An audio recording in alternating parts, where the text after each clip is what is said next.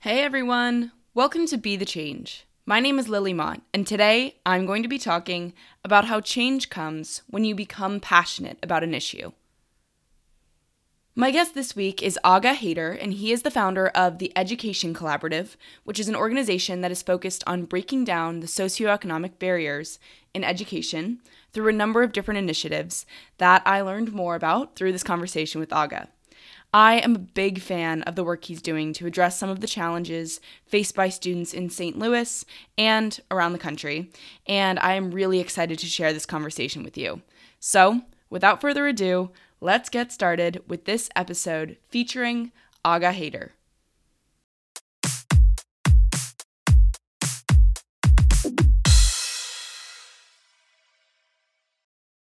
Uh, my name is Aga Haider. I am currently a freshman at Emory University in Atlanta, and my service work really got started, I'd say, in eighth grade. Uh, it did get started a little bit before then, but when I really locked in was in eighth grade when I founded uh, my first 501c3 nonprofit called the Literacy Initiative. And this program originally started off as a couple book drives here and there, but eventually it spanned into something much bigger where I brought in high school students from across the St. Louis area and even beyond when COVID hit to really just work on breaking down socioeconomic barriers in education. So, really providing students, uh, regardless of their background, with an opportunity to learn through reading as well as just being able to be with somebody who's close to their age and not some sort of teacher who's always talking down to them, but rather someone who's able to really connect with them um, on a different level. So I started that in eighth grade. And um, going into senior year, I started the Education Collaborative, which is, the mission is to break down socioeconomic barriers in education.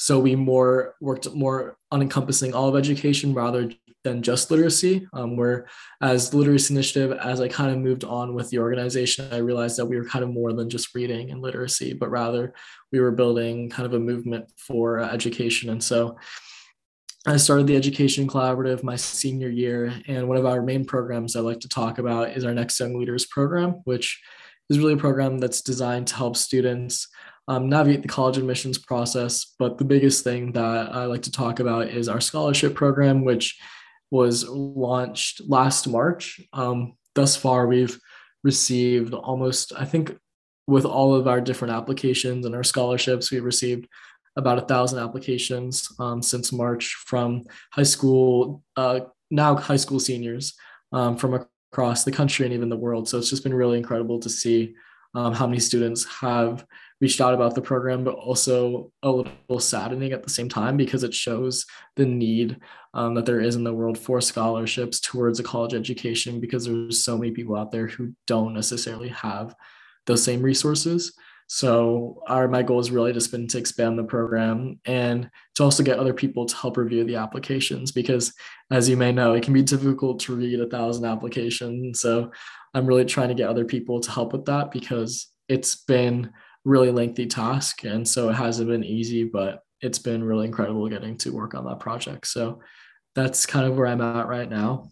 I'm also involved in um, my college as well. I'm currently a first year legislator on college council. So I work on kind of addressing the issues that the freshman class faces while also working on building programs such as our mental health Mondays and our travel the world Thursdays, and then I'm also an analyst on Emory Impact Investing Group, as well as a the vice president of finance for undergraduate impact investing society. So I'm involved in a couple other things in college as well.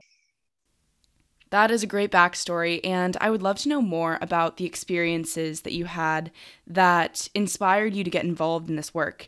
You started off so young with the literacy initiative, I think you said middle school, and now, of course, you're working on the education collaborative. But tell me more about that path that really got you to this point and what made you get started with the work in the first place. Yeah, for sure. That's a great question. I think the biggest thing for me was the fact that I had a lot of those opportunities when I was in elementary school. Um, and before that, I was exposed to a lot of different resources when it comes to reading and literacy. And as I got older, I became more aware of the fact that St. Louis is a really divided community. Um, it's a place where you can drive 15 minutes from one of the richest areas in St. Louis to one of the, the poorest and most impoverished areas in St. Louis. And so, after realizing this and just doing more research, I realized that there's so many students out there who didn't don't have access to the same opportunities as I did, and that was really impacting to me. And so, I in eighth grade, I gave a presentation in front of my English class where I talked about illiteracy among children and teens and poverty and how that affects um, their long term education and their job opportunities in the future. And after giving that presentation, one of the biggest things that I realized was that although I was talking about an issue, actions speak louder than words. And so that's when I decided that I really wanted to take action on this issue because it was something that was important to me and something that was close to home. And so I realized that I didn't want to just continue talking about this, but I wanted to take steps in order to accomplish this. And so I started off by, again, doing a couple book drives here and there at various schools, libraries, and stores. Um, and then what we did with those books is we would donate them to local area schools and organizations and I did this for a while until I realized that I didn't really want to give students used books because I just didn't think that was the most beneficial way to encourage students to read by giving them secondhand books. And so after a while, we started developing our after school program, which was more condensed with working with a smaller group, of students and originally, it was a program where teachers would receive books from us and they would work with their students um, in an after school program. But after a little bit, I realized that I wanted to have high school students participate in this program and be able to run a program where they're working with students um, in small groups and really helping them uh, with various reading exercises and just reading in smaller groups on top of um, various other activities such as like basketball and other exercises and games that students like to play a lot. And so what we ended up doing was it was, I think my sophomore spring was when we prototyped our uh, back then it was called Milk and Bookies. Um, it's now changed to Books and Cookies, or when we did it junior year, but used to be called Milk and Bookies. And what we did through that program was we prototyped it in two schools, and these two schools were actually shutting down at the end of the year um, due to various reasons, such as district budget cuts and just the decline in attendance and enrollment in those schools. So they decided to shutter those schools at the end of the school year. And so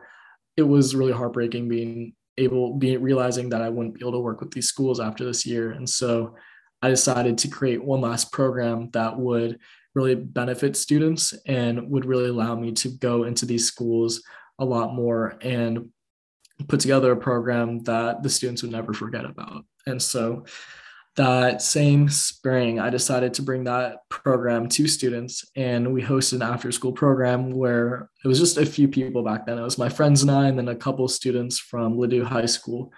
And we would go there each week and work with students on just reading. We would have various exercises and icebreakers to get students kind of up and moving because, you know, students don't really like to sit down for super long and read. So we always had to have activities that would get them excited and moving.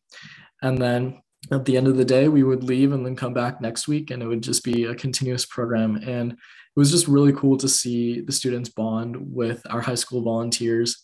And it was definitely in a different way than students with teachers because oftentimes teachers are just yelling at the kids constantly to get them under control whereas with high school volunteers they're not going to be yelling at the kids they're going to be working with them and making sure that they're getting the best out of the opportunity.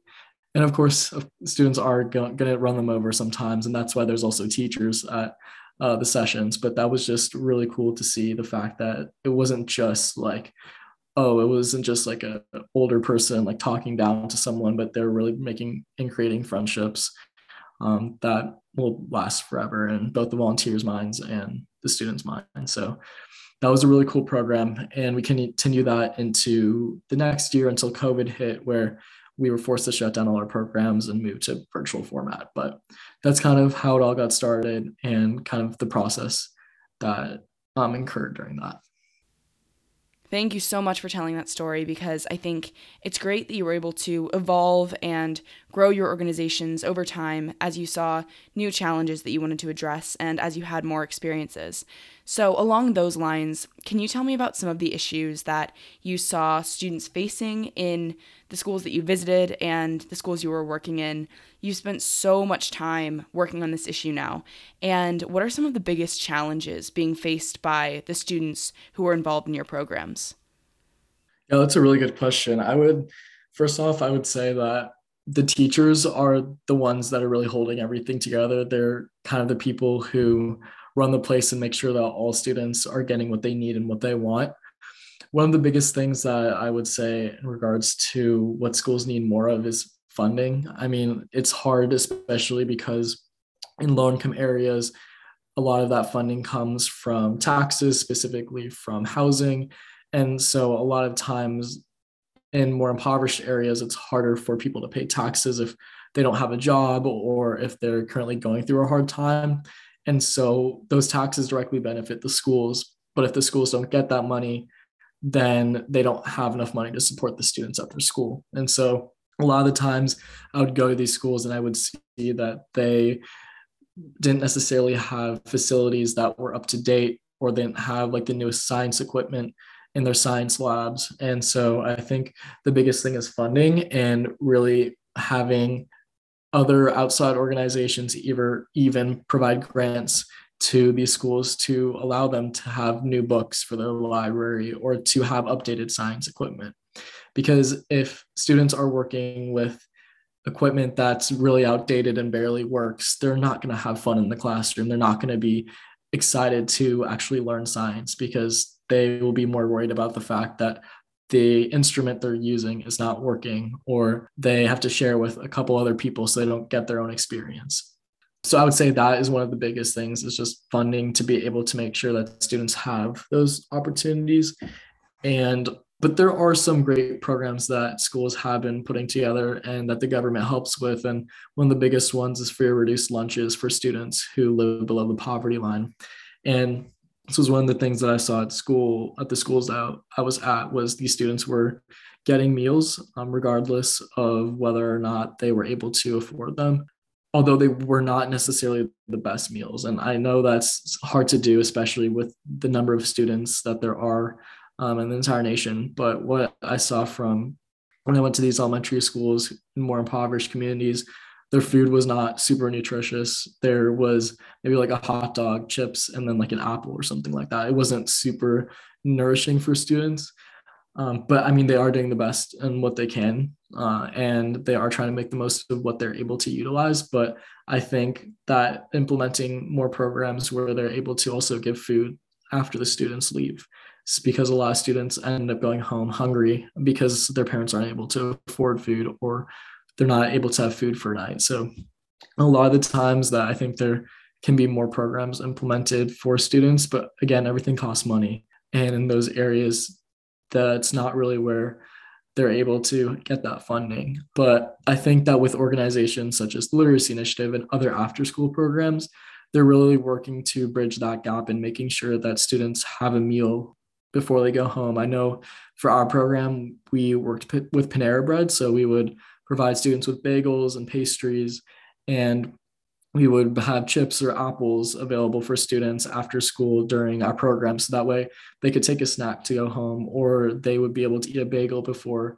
they leave. And that way we at least provide them with something. So we know for a fact that they're not going to go home and not have something in their stomach. Whereas if they weren't participating in the after school program and they're just going home after school who knows if they would have a meal uh, at home or have anything in their stomach afterwards. So these after school programs are really helping to make sure that students have an opportunity to have some sort of education after and outside of the classroom um, when their parents may not be at home right away after school, um, but then also making sure that they're fed and they are able to eat before they go home because a lot of the students don't have those resources at home. I guess those are kind of the biggest things. Also, one of the other things that I would like to touch on really quick, I think this is more geared towards middle school and high schools, especially, but in low income communities, I forgot what the exact statistic is, but I was looking this up a few months ago when I was writing an article. The lack of access to counselors at schools is a really big issue, and mental health is becoming an increasingly um, pertinent issue in today's society, especially among high school students and college students because they're going through virtual learning and a lot of the times they're not getting those same connections that they did in the past. But even when they're at school, a lot of students, especially in those lower income communities, deal with stuff at home and they may go, some may go through more than others. And not having enough counselors to support each and every student is a really rough thing because it can't just all be on one counselor to help 500 600 students but there needs to be more than even just a couple of counselors who are able to support students because especially once again those low income areas students go through a lot in their household even inside of the classroom. Sometimes they may not fit in with everyone else. And so they need someone who can they can go to not have to wait like a couple weeks to make an appointment but rather be able to go to them at any time send them an email and have a response right away because of course mental health isn't something where you can wait super long and have an appointment and you'll be all fine. But rather it's a kind of a continuous process where if you are feeling some way you need help right away typically. Um, you can't wait two weeks. You have to you need typically will need help right away. So i think having more counselors and more funding for counselors is really important especially with the onset of covid and also just having people who reach out to students especially when they're in that virtual environment and making sure that all students are okay and kind of able are getting everything that they need and stuff like that. So I think those are kind of the main topics that I would focus on. Definitely. And my parents are both public school teachers, so they're going to love that you said that. They're going to love this episode. So I have one more question for you lots of young people, particularly college students, high school students, they want to create change, but they may not know how or maybe where to get started with that process. Do you have any advice for those people who may be listening? Yeah, I would say kind of follow your passions and your what your interests are. It doesn't have to be something that's super big. Um, you don't have to make a huge change. You don't have to impact like 30,000 people to make a change. If you make a change in one person's life, you've made a difference in the world. Um, something that I did actually for my graduation was I um, brought all my friends together at my friend's house and we packed meals and then we provided them to various shelters. And we actually stood in front of a Walmart at the end of the day and handed them out to um, Walmart patrons that were leaving or coming in. And it was just really crazy to see the number of people who were just overjoyed by the fact that they got a free meal and they were like is this really like is this really free? And we're like yeah it's free. Go ahead and take one. And i remember this one there was plenty of these stories but there was this one father who was like talking he was talking to us and he was telling us how they didn't have a meal for tonight for his kids and so he took three or four boxes and was able to then provide his kids with a White Castle slider or grilled cheese, um, a donut, and stuff like that because we established these partnerships with places like Raising Cane's, White Castle, D- Dunkin' Donuts to provide us with uh, free meals that we could give these families. And it was just a really overwhelming experience to see the impact that we had in just one day of just packing a bunch of meals and giving them out to people. And that's honestly, it's not even super difficult to do. You could do it for a birthday, you could do it for even just like a weekend. You could be like, hey, talk to a couple of your friends, be like, hey, let's pack even like 20 to 25 meals. We did, I don't remember how many we did, but we did over 300 and it was a crazy experience. But you could even do like 20 or 25, reach out to your local Dunkin' or reach out to your local Panera and be like, hey, is there any uh, food that you'd be interested in donating? Or do you have any leftovers at the end of the day that we could potentially have? And use those for giving them out to people who may not necessarily have anything to eat. And actually, there was another one person who was who came up to us and grabbed a free meal and he actually sat on the side of Walmart and ate the meal and right in front of us. And it was just, it was really crazy to see that number of people who actually needed meals in this community that community that we were in and who were going to this Walmart. And again, it just show, comes to show how anybody can make a difference. Anybody can call their local Dunkin' and be like, hey, would you be interested in donating your leftover donuts instead of throwing them away at the end of the day? Because those can go to people like they're they're freshly made that day and we're giving them out the same day. So it's like instead of throwing those donuts away, they can be given to people who don't have a meal. So I would say it's not difficult to make a change and the impact that any person can have is truly tremendous. And honestly, I think the biggest thing for me too is passion. You have to be passionate about something to truly make a difference. And that's the thing for me is I've always been passionate about making a change in the education system. And that's the reason why I've pushed forward for the Literacy Initiative, the Education Collaborative, and the Next Young Leaders Program, because it hasn't always been all sunshines and rainbows. It hasn't been easy to continue with this, especially when I was involved in a lot of things in high school. I would have um, sometimes a lot to do with literacy initiative, and I couldn't maybe do an assignment on time because of that. But it's those sacrifices that you make for the better um, and for the just to make a difference.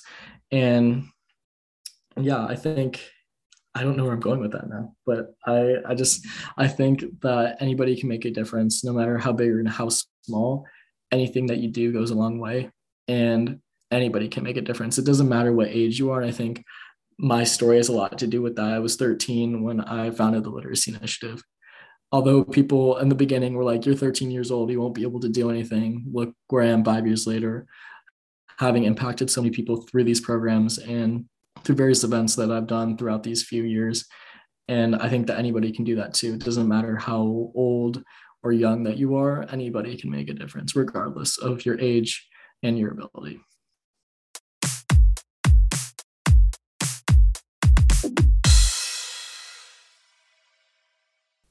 It was great to talk with Aga about his work because I always love learning more about education advocacy, and I think he is working on so many important issues that are impacting students in his community and around the United States every day. I think he's completely right that anyone can make a change, regardless of ability, age, or any other factor. But I want to emphasize Aga's point about the importance of having a passion, because I think it's so clear just how much passion Aga has for his cause and the work he's doing. He was in middle school when he began to realize and learn more about the socioeconomic injustices in his community. He continued to learn about the issue and then got to work with the Literacy Initiative and then the Education Collaborative in order to combat those problems that he witnessed. As he got older, he developed this passion for education advocacy, and now, as he explained, so much of his time is devoted to this cause that he's passionate about. I really appreciate how Aga has chased his passion for making a change in the education system. And I think his story is a great example of how change comes when you become passionate about an issue.